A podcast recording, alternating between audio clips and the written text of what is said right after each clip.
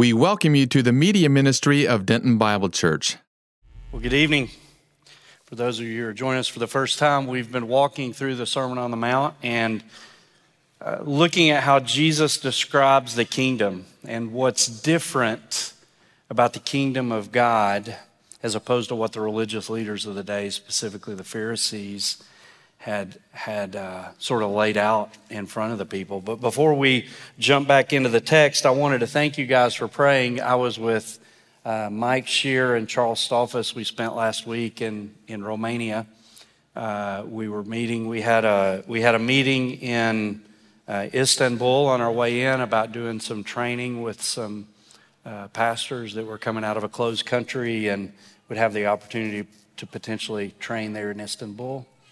And then we went to Romania where Charles and Mike taught through the book of Revelation.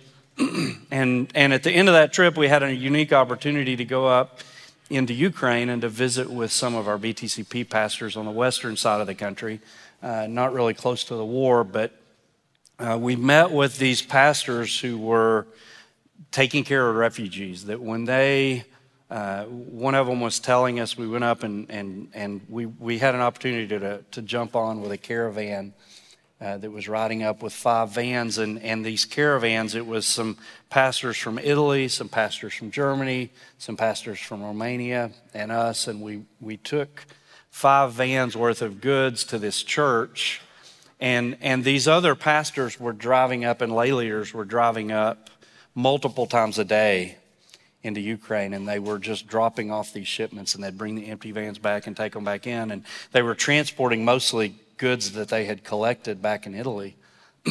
and as they were traveling in, they filled this church up. So we have, I meant to have pictures ready, but they had a church that was mostly full of all these boxes. And then twice a week, a couple of semi trucks were coming and collecting these boxes and taking them east into the, to the ravaged areas, to the war zone. And as we just saw this work, I mean, it was working with the efficiency of FedEx and, and just the, the, the work of the Holy Spirit in the lives of these churches and the faithfulness of these men and women, the, the generosity of these churches. It was an incredible thing to see.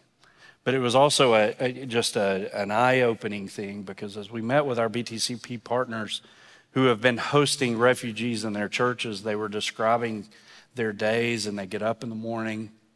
They go to the market to find food that they can cook. The, the one of the churches with our translator, um, they're taking care of about 60 refugees a day. And this town of Chernivtsi had, had grown from, from 40,000 extra people two weeks ago, 50,000 extra people a week ago, and it was up to 60,000 people. And keep in mind, most of these people are transitioning through to, to seek asylum in Western Europe. So they were just there for a few days, but, but the mass was growing. And, and so this church was taking care of 60 to 80 people a day, and they're preparing food. And I, we could just see the exhaustion that's starting to build with these churches and, and as they're taking care of these things. And, and so they're heroic on the one hand, but could sure use your prayers for, for relief, for uh, endurance know that the gifts that you've given to the disaster relief fund we were able to handle many of these pastors directly to be able to buy those. You know, they said the first week or two there was nothing. The shelves were empty because everybody, sort of like we did with toilet paper here with COVID, the shelves just got emptied. Uh, but over time, they had started seeing more and more stuff on the shelves. It's expensive, but they're able to get things and provide and take care of those. So continue to remember them in prayer. They said early in the process, people were showing up and their main needs were food because people were packing their cars full. They were showing up in town. They'd stop through for a few days with their families in their cars with their belongings packed on their way to, to Romania or to one of the other European countries. Uh, but but for the last couple weeks, it's been people getting off buses and trains with only the clothes they've got on their back. So early on, they needed more food than clothes. Now they're needing to take care of people and can get them clothes. So so pray for our brothers and sisters in Ukraine as they continue to manage this impossible situation. Let me pray. God, we thank you so much for your word, for our chance to draw together tonight as a body uh, to look at your word, to be challenged by your word. And Lord, we want to pray for uh, the church in Romania. as they continue to receive those that are mis- dis- misplaced, displaced, that, that have no home, uh, that are having to relocate on a moment's notice. For those that have lost loved ones uh, who are fleeing from this awful war, we pray, first of all, for relief. We pray that you might uh, use this time, this hardship, to spread the gospel, that more and more might be added to your kingdom. And so, Lord, we pray knowing that you are sovereign over every molecule. We pray in your Son's name. Amen. There's a video I saw, oh, maybe a couple months ago that came across one of the social media feeds. And I watched it, and it was really a powerful video. It was Albanian, and some of you may have seen it. it I don't know how viral it went, but it, it started with a scene with a young schoolboy knocking on his schoolhouse door. And the teacher invites him in, and the, the boy is late for class, so he walks up to the teacher. The teacher's got a very frustrated look, and the boy sticks out his hand. The teacher has a ruler, and he swats him on the hand. And the boy goes and sits down, coward.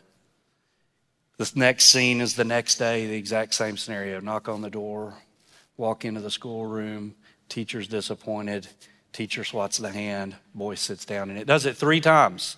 The boy walks in, and, and you're just agonized when the teacher swats the boy's hand.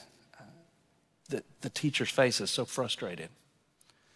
The next scene cuts away to the teacher riding his bicycle down the street, and he happens to catch across the way through a fence, and he sees this little boy. And the little boy is pushing a wheelchair. The wheelchair's got his mom, who is, is, is clearly physically impaired and unable to, unable to care for herself.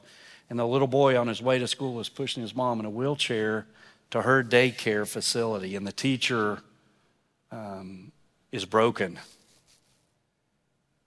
And so the next scene cuts to the boy going into the classroom, and the teacher standing there. He's got the ruler in his hand, and the boy walks in, and he sticks his hand out and the teacher hands him the ruler and walks over him and gives him a hug, and they both burst into tears. And it's a powerful video in its simplicity. There are very few words spoken in the whole video. And the, the title of the video is Don't Judge. And we've all been guilty of that, right? That we get cut off on the street and we're just angry at the person that cut us off without knowing anything about the scenario in their lives. I remember one time one of the kids had had an accident and I was rushing to the emergency room and I flipped my hazard lights on and the cars around me wouldn't let me around. And I knew the emotion they were feeling. Who's this jerk behind me that's so impatient, not knowing that I had a medical emergency in the car and I needed to get to a hospital? But that's what we do, right? We all have a critical attitude. Many of us do. I struggle a lot with a critical attitude. I can have a, you know, I, I almost feel this sense of entitlement as if the world needs my opinion on everything. That I sometimes put myself in a spot where it's my responsibility to sit back and evaluate every single thing that passes in front of my eyes. And that's a, that's a disease, that's a problem, that's sin. That if, that if we're not careful, uh, that can eat us alive. So, so whether you're on the road, whether you talk to a customer service agent or a, or a, or a server in a restaurant who's having a bad day, uh, all we have to recognize that we are limited in our ability to pass accurate judgment. That, that we've got to be a people who extends mercy and assumes the best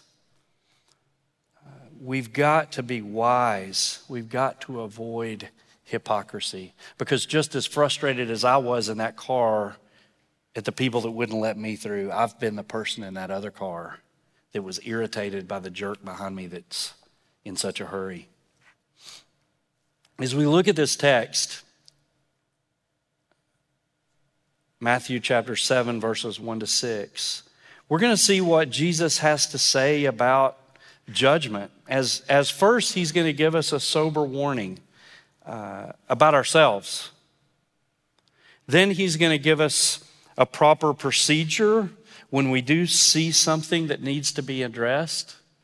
And then finally, he's going to give us some general wisdom as we seek to interact with, with those in the church and those in the world. Look at verse 1. Jesus says, Judge not that you be not judged. Obviously, this is a widely misquoted verse in our day, right? It's used uh, broader in our culture, basically to say, live and let live. We hear this verse all the time don't judge in, in some sort of postmodern sense that's really rooted in this idea that there's, there's no absolute. Who are you to say what's right and what's wrong? I can make my own call. It reminds you of the book of Judges that, that, that everyone did what was right in his own eyes. And in our culture, we're increasingly being pressed in to, to say there's really nothing that's wrong. And oftentimes they'll point to this. They'll say, God is love, and they'll say, Jesus said, don't judge. And it's really a pretty big misquote of what Jesus is actually saying here. Jesus is saying, Judge not, lest you be judged. The word judge is krino, and, and, and this word can mean to analyze or evaluate. Uh, turn to Galatians chapter 6, if you got your Bible. In Galatians chapter 6, Paul says in verse 1, Paul says, Brothers, if anyone is caught in any transgression, you who are spiritual should restore him and a spirit of gentleness. Keep watch on yourself, lest you too be tempted. So clearly, Jesus is not contradicting the rest of Scripture. Clearly, Jesus is not saying, hey, there's nothing you should ever stick into. That, that we are called at times to evaluate that we're called at times to analyze. In Hebrews 3:13, the author of Hebrews said, "Exhort one another every day as long as it's called today, that none of you may be hardened by the deceitfulness of sin." Throughout the New Testament, we understand that, that the Christian faith is not a faith to be lived as an individual that we live it in the context of community. And all throughout the New Testament, we see the body of Christ coming together, bearing one another's burdens. And there are times that we need to speak into each other's lives, as Paul talks about here, as the author of Hebrews talks about here. 1 John 4 1 Beloved, do not believe every spirit, but test the spirits to see whether they are from God. For many false prophets have come into the world. As believers, we learn the Word of God, we know the Word of God, that we can discern truth er-, from error. What Jesus is saying here is not to turn that off, to just say anything goes, to say, hey, I'm just so humble, I can't even tell you the difference between right and wrong. That's in a lot of ways the false piety of our day the false piety of our day basically says, hey, anything goes. Who am I to say that anything is wrong? But the Bible makes it really clear that there are certain things we have to step in and to say, no, that is not okay. So, what is it that Jesus is saying when he says, don't judge? Well, if, if we go on, he says, don't judge lest you be judged.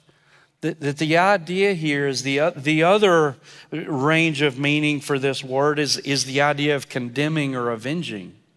And, and we realize that to condemn or to, to avenge, that's God's work.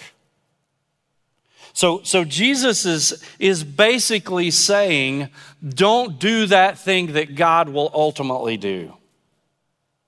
That you're to evaluate you're to analyze. We'll look in a few verses at how we do that.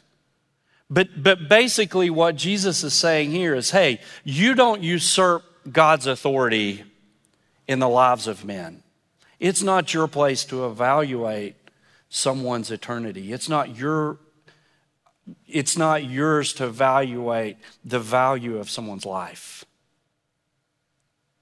It's not you to avenge wrongdoing. It's not to you to ultimately condemn. You won't be sitting on the throne, or you don't get an early access throne to be able to sort people.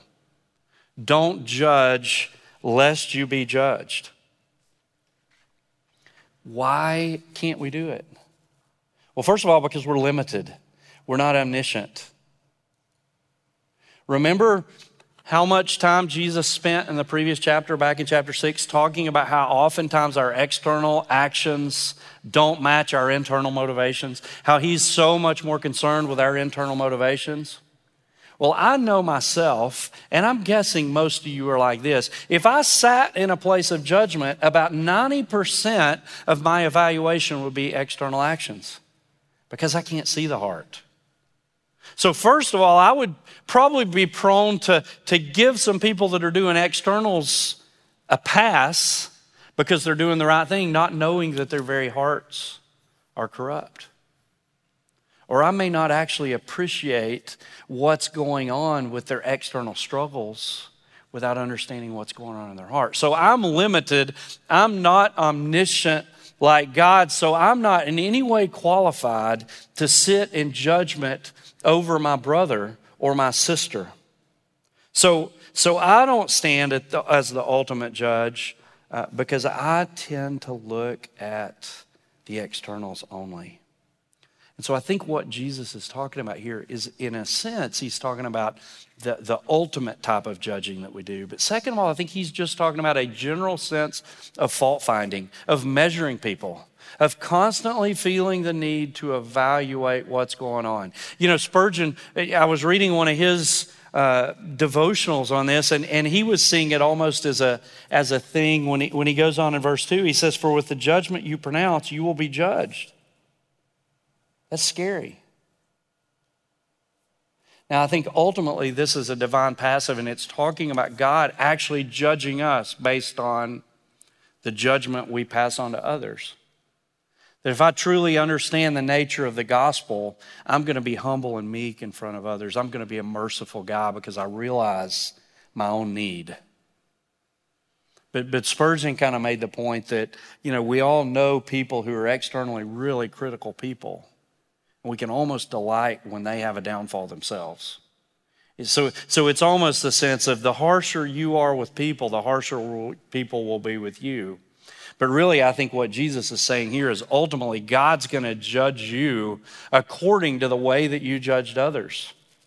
That, that there's a sense um, that, that, that, that what he's talking about here is, is the way, the, sort of the, the smug nature, the mindset that comes with judging people, that God's going to turn that back up on us as, as kind of our own condemnation.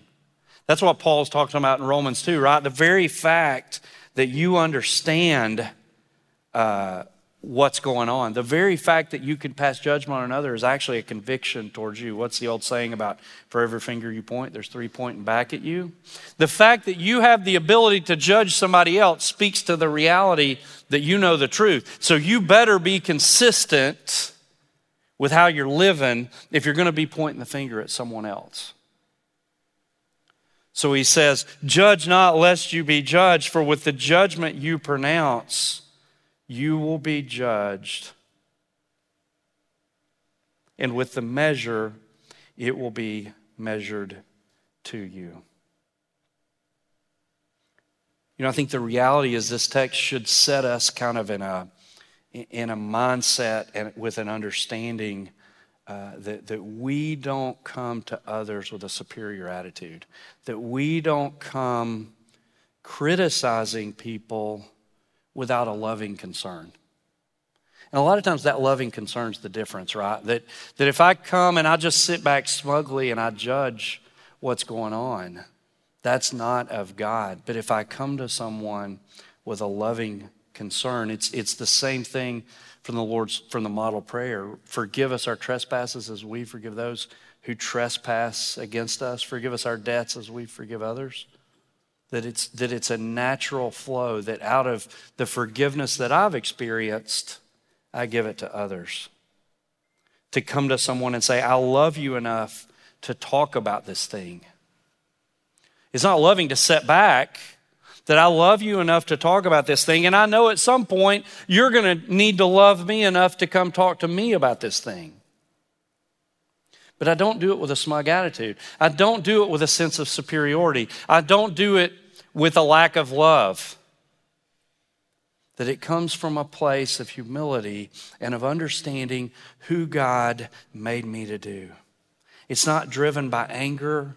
It's not driven by dislike. When I was in college once, uh, I was on a campus crusade summer project, and we went away, and, and it was the first time we had ever been taken through biblical, you know, confrontation the idea of what that we're about to talk about here, removing the log from your own eye, that going to someone. And I remember kind of, kind of like the way you like to play with a new toy when you find it. There was a guy at the at the camp that came to me and said, "Chris, we need to talk." I was like, "Okay," and and it was clear he was going to confront me about something.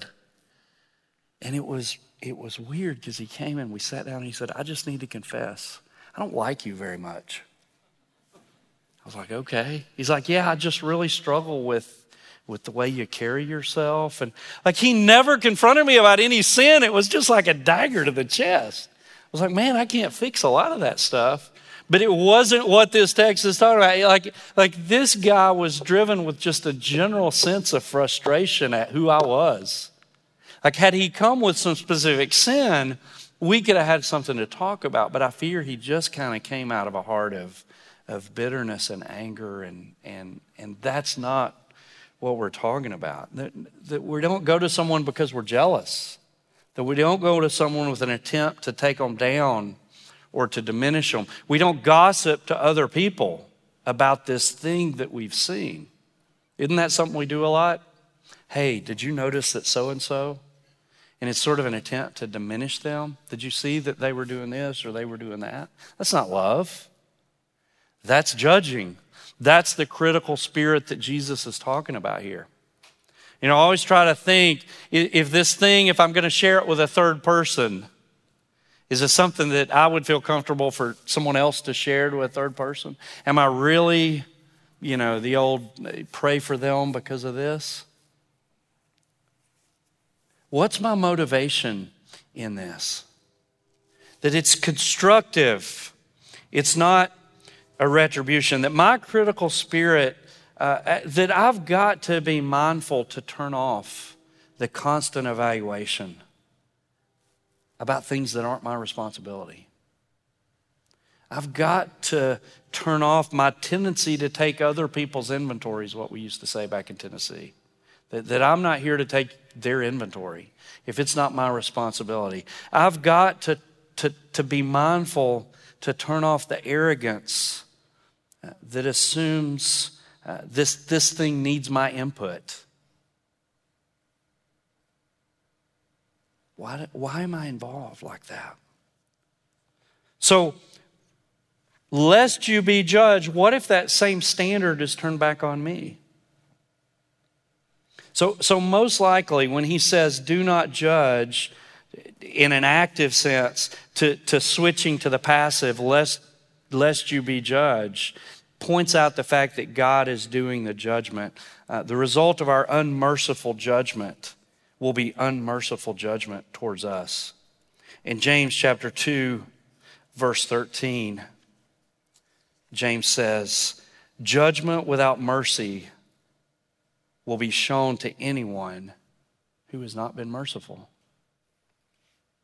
Judgment without mercy will be shown to anyone who is not merciful. Back in the Beatitudes that Mike taught us several weeks back, blessed are the merciful, for they shall receive mercy. And he says uh, there in verse 3, in, in verse 2, he says, With the measure you use, it will be measured back to you. This became sort of a proverb, but the idea was, was when you're selling grain, whatever, whatever scoop you use to measure out the grain is the same scoop we're going to use to measure out the payment. We don't use a smaller scoop to measure out the grain and a bigger scoop to measure out the payment for your benefit. It's going to be fair. So if you pour out judgment in this extent, that same measure is going to be used against you coming back at you. It's sobering. It's sharp. It should wake us up. It should make me say, Stop, wait a minute. Do I want this turned back on myself? Verse 3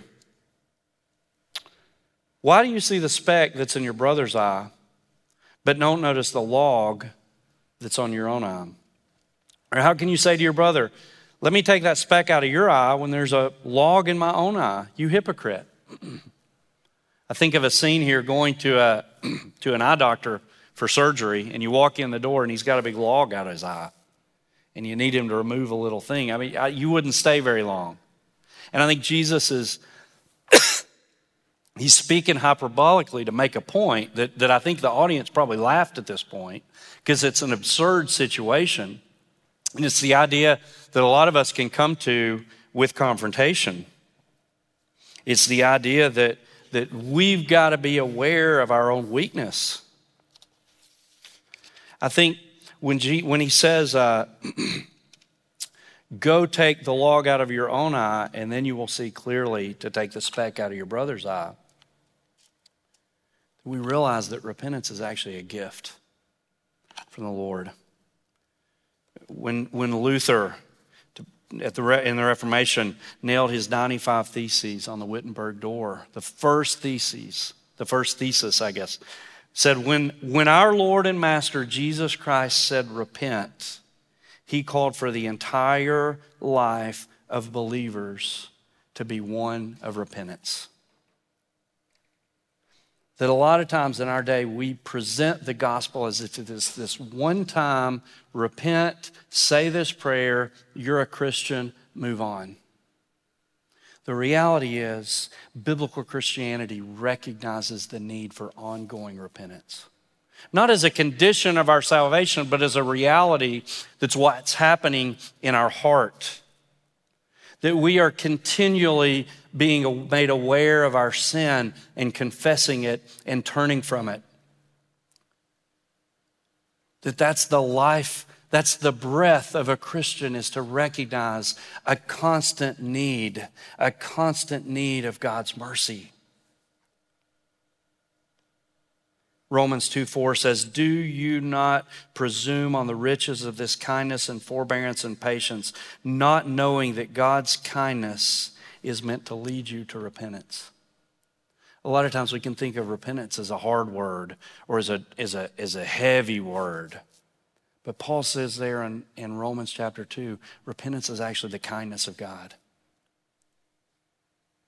That it's His mercy, that it's His grace that brings you to repentance, that makes you aware of your sin. When I was, when I was flying, uh, we were landing in Romania, and there was a guy that was uh, in the seat beside me, and we had struck up a conversation. He was going in straight up to Ukraine to do work, and um, he was with a, it was an environmental organization, and they were going in to, um, just to, to do whatever they had. They had taken like 20 bags. They had checked the maximum number of bags they could, and they just had bags full of, of food and clothes and just everything. And so we, he, he was dressed, um, you know, he had a tie dyed shirt, he had long hair, long beard. Uh, it was very uh, progressive, I guess you could say, as we were talking. And, and as I started sharing the gospel, he started, you know, he started out by saying, you know, when I said I was a pastor, or we were going to train pastors, he stuck his fist out and gave me a fist bump. And I said, What's your spiritual background? He was like, Well, he said, I have a lot of respect for pastors. You know, I, I've been around pastors a lot. I think religion brings a lot of good to our society and, you know, typical stuff. And, and when I shared the gospel with him, as we got to the nature of sin, he sort of recoiled. And his big idea was just that, you know, I'm just trying to be a good person. And I said, Well, what about your sin? He's like, Well, I just think, you know, I, I think I, I just have a hard time believing that God would look at my life and understand how good I'm trying to be and that he would have a problem with me. And I said, But brother, God is holy. And, and I talked for a little bit about the nature of God's holiness, about his complete separation from sin, his inability to be around sin. And, and he was like, Yeah, yeah, I kind of understand that, but I just have a hard time believing that God could be, you know, so unkind, basically. He was speaking in real loving language, but it really wasn't loving at all. That, that he said basically, as, as we went back and I, and I started talking through the, the fall in Genesis 3, he's like, wait, stop. He said, I just choose to live on the first two pages. And I was like, wow. I've never actually heard it put that way. But he's like, yeah, you know, so I don't eat any meat because God gave the flower, the, every plant in the garden except the tree. So I just, I choose to eat only vegetables because I can't imagine eating another soul. And, and he kept talking about animals like people. And, and I pressed him on that a little bit. I said, So are you giving animals personhood? And, and he said, Not really, but I just can't imagine damaging or hurting anything intentionally that God created. I said, Okay, okay. So let's get back to this first, first two pages thing. And he just basically said, you know, his worldview was that God put Adam and Eve, Adam and Eve in the garden and just told them to enjoy life and to do good. And basically everything that kind of came after that is just a corruption.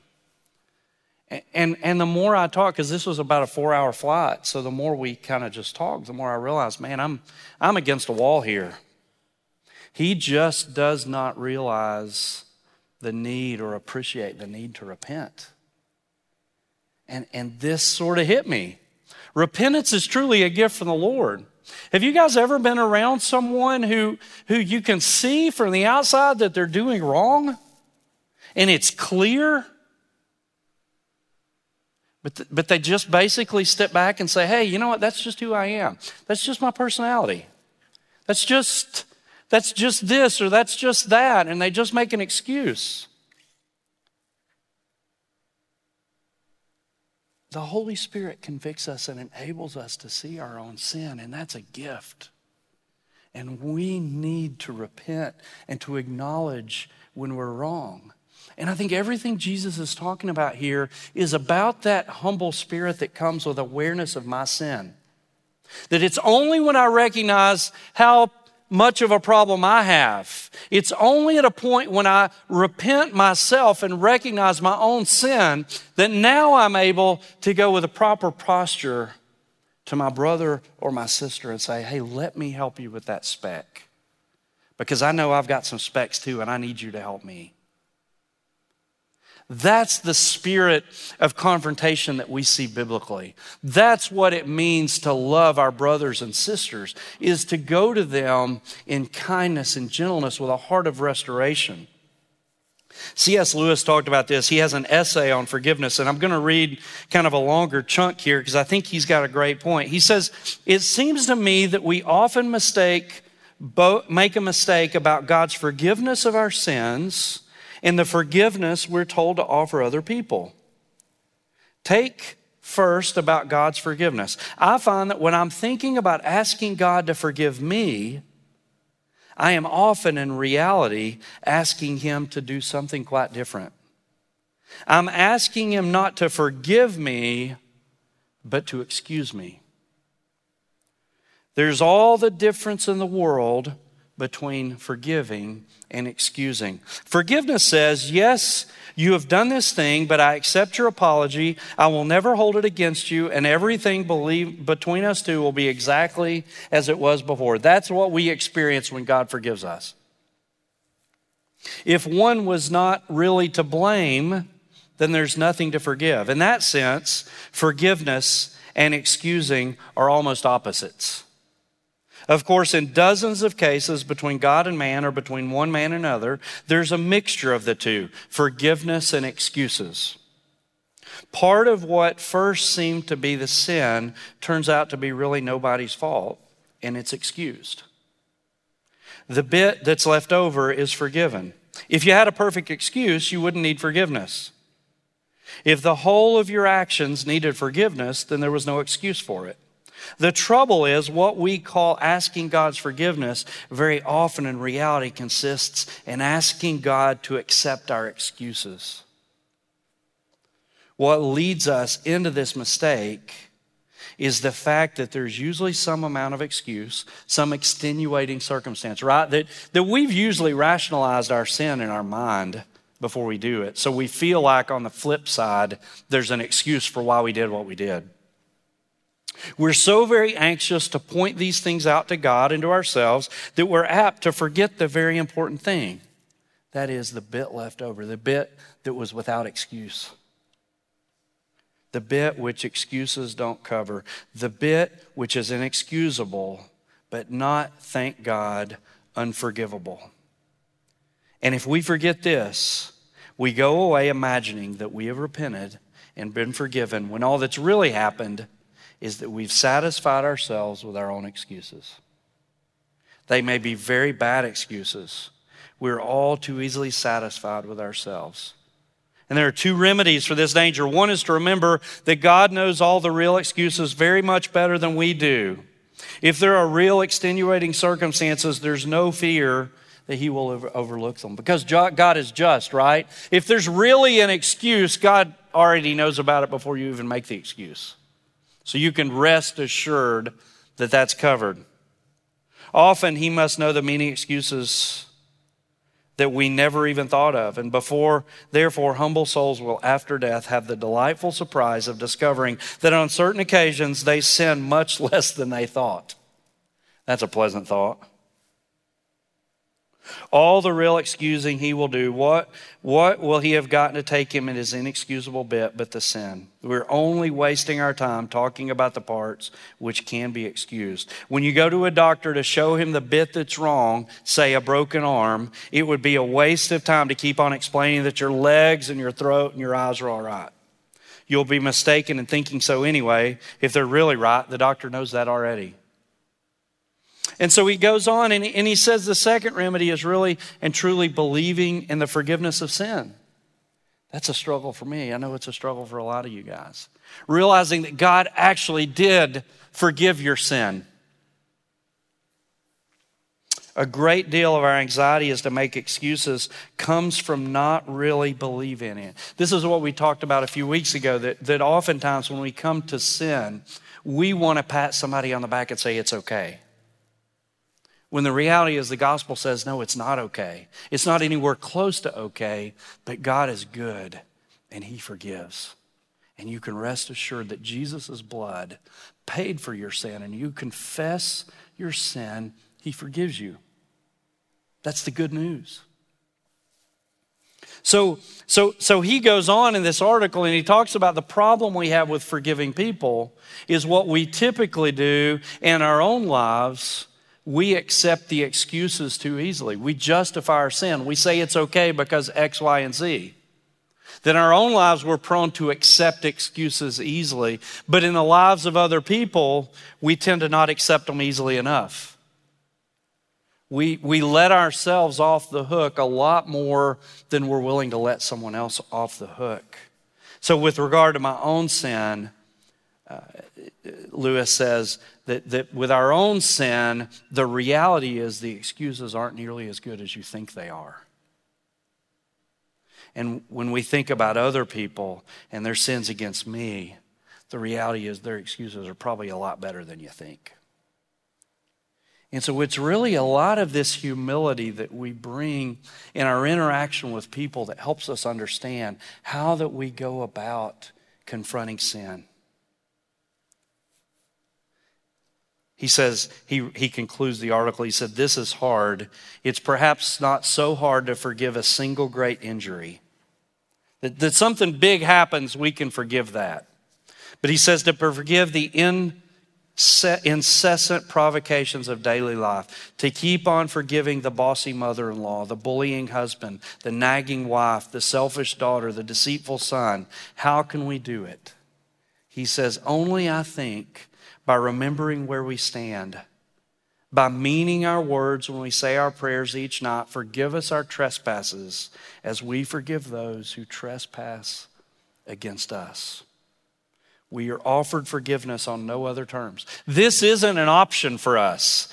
This isn't merit badge five. This is basic Christianity. Do you believe it? You must forgive not to earn God's love, because it's the only response to the gospel we have. To refuse it is to refuse God's mercy for ourselves. There is no hint of exception, and God means what he says. You know, so, so we realize the bar is high here, that, that there is a place and a time I need to evaluate and to help my brother and sister, that I need to go help them remove this speck, to deal with this sin that maybe I see and can help them with. But that has to be from a posture of understanding who I am in Christ, not from a superior point of let me take care of your life, let me, O wise one, help you but it comes from a humble posture that understands who I am. I'm not here because I'm worthy. I'm here because I'm your friend, because I love you, because I understand the gospel, and I can't let you keep doing this thing that brings death and destruction. I love you too much. So he says, Take the speck out of your own eye uh, you hypocrite, first take the log out of your own eye, and then you'll see clearly to take the speck out of your brother's eye. You know, this is a nice hermetically sealed truth. The reality is, we live in a world that doesn't always work out, you know. So we can have the purest perspective and we can apply this verse perfectly. But sometimes, whether it's sharing the gospel with someone on a plane, whether it's sharing the gospel into our community, whether it's cults that knock on our door, the Jehovah's Witness or the Mormons that come knocking on our door and want to talk to us about Jesus, we come across people who hate our message. And so, what's interesting here in, in this sermon, Jesus doesn't leave us in midair. He doesn't leave us in the lofty ideal. Look at verse 6. Do not give to dogs what is holy. Do not throw your pearls before pigs, lest they trample them underfoot and turn to attack you. You know, the idea don't give the dogs possibly holy food. Dogs will eat anything. And if you're not feeding them what they actually want, they'll actually turn on you and growl at you when you're feeding them. This, these are not domesticated dogs Jesus would have been talking about, they're wild dogs. And you come to them with the wrong kind of food, they're just as liable to snap at you because it's not what they wanted. What value is a pearl to a pig? He would much rather have an acorn or a, I mean, anything that's edible. But a pearl means nothing. He's just going to trample it underfoot. And so Jesus is saying here, hey, there are going to be people that are going to reject this message. So, whether it's in the broader sense of the message, you know, remember the Sermon on the Mount, part of the audience here and part of the big group he's speaking to are the Pharisees and the Jews who should have known the message. They should have read the prophets. They should have read the law. They should have been looking forward to Jesus, but they didn't. They've rejected him, they've scoffed at him, they're going to crucify him. Your responsibility is to not make sure everybody hears this message infinitely. The reality is, there will be scoffers. Chapter 10, Matthew chapter 10 and verse 14. Back in verse 13, if a house is worthy, let your peace come upon it. If it's not worthy, let the peace return to you. In verse 14, he said, If anyone does not receive you or listen to your words, shake off the dust from your feet when you leave that house or town. We're going to see the same thing happen uh, in, math, in, in Acts, in Acts 13. But the Jews incited devout men of high standing, and the leading men of the city stirred up persecution against Paul and Barnabas and drove them out of their district. But they shook off the dust from their feet against them and they went to Iconium. It's, it's similar to, to Proverbs 9 8, when the author of Proverbs says, Do not reprove a scoffer, or he will hate you. This isn't saying, man, if you share the gospel with someone and they reject it, you're done with them. You know, I went to Ecuador a couple months ago. And a misapplication of this text, imagine if when the, the Waodani had killed the, the five missionaries if Rachel Saint and Elisabeth Elliot hadn't committed their lives to going back and ministering. You see, the reality is those, those Waodani hadn't rejected the gospel. And these women went and committed their lives' work so that now we've got a BTCP class and just started a new class with over 70 students just last week because of the faithfulness of this woman. So, so what Jesus is not saying here is, hey, if, if you're sharing the gospel, you, you know, all you got to do is throw a track at them and you're done. He's talking about the idea, though, of, of a rejection that comes with scorn and contempt a hardening of the gospel. And he's saying, hey, your responsibility, you present the gospel. And if they scoff at you, if they reject you, you don't continue to need to go back and, and try to win the battle. You're, you're dragging the gospel through the mud, basically, if you just turn it into a, to a brawl, to a fight, to a scoffer. I'll spend as long as I want if we're going to have meaningful conversation about the gospel and if you're seeking. But you start mocking the gospel, you start presenting to me falsehoods about the person of Christ, as some of the cults do, then, then, then my work is done. And I think, and I think there's a tinge of this. I think this is primarily about the gospel of the kingdom, but I think there's a tinge of this that fits in the context with the idea that if you're going to a brother about sin in his life and he is continually scoffing you and rejecting you, there's a point at which you've been faithful to do what you're supposed to do and you continue to love. That's what Matthew 18 is going to say, right? Is we're going to we're going to eventually treat him like a Gentile. As it, but but there's not a sense in which we throw our hands back with any sense of superiority. It's just a sense of I'm going to move on where the gospel will be heard. And so, as we think about this message, what does it mean? How do we apply it in our hearts? I think it first begins with a humble attitude. That daily, the gospel, receiving the gospel wasn't this one time peculiar moment where you and I, uh, most of us can point to dates when we first received the gospel, and that's a good thing. But realizing that that wasn't a day that I punch on a calendar and say, I'm done now. That I continually live my life aware of my need before the Lord of my need for repentance and a need for His grace. And as I do that, now when I look at people around me, the people in my life, the people I love, then I'm slow to say, let me help. And when I go to someone, I'm going to evaluate my own heart and make sure I'm not doing the exact same thing or some bigger sin in my life. That I'm not lashing out at my brother because I'm guilty of something bigger myself. And as we do that, the body of Christ grows and flourishes, and our community strengthens, and we set ourselves apart in a, in a, in a completely cross cultural way. You want to talk about something that would be attractive to the crazy world around us. What if we actually lived this out in the context of community with love and holiness? I just can't imagine. The, the, the, Sermon on the Mount is basically the elevation of the gospel to the point that we can't attain, but it's, but it's creating the kingdom. It's, it's an, a picture of the kingdom that we will live in. And so the question is can we evaluate our own hearts? Can we love our brothers and sisters? Can we live in community, committed to one another, walking humbly before the Lord? Let's pray.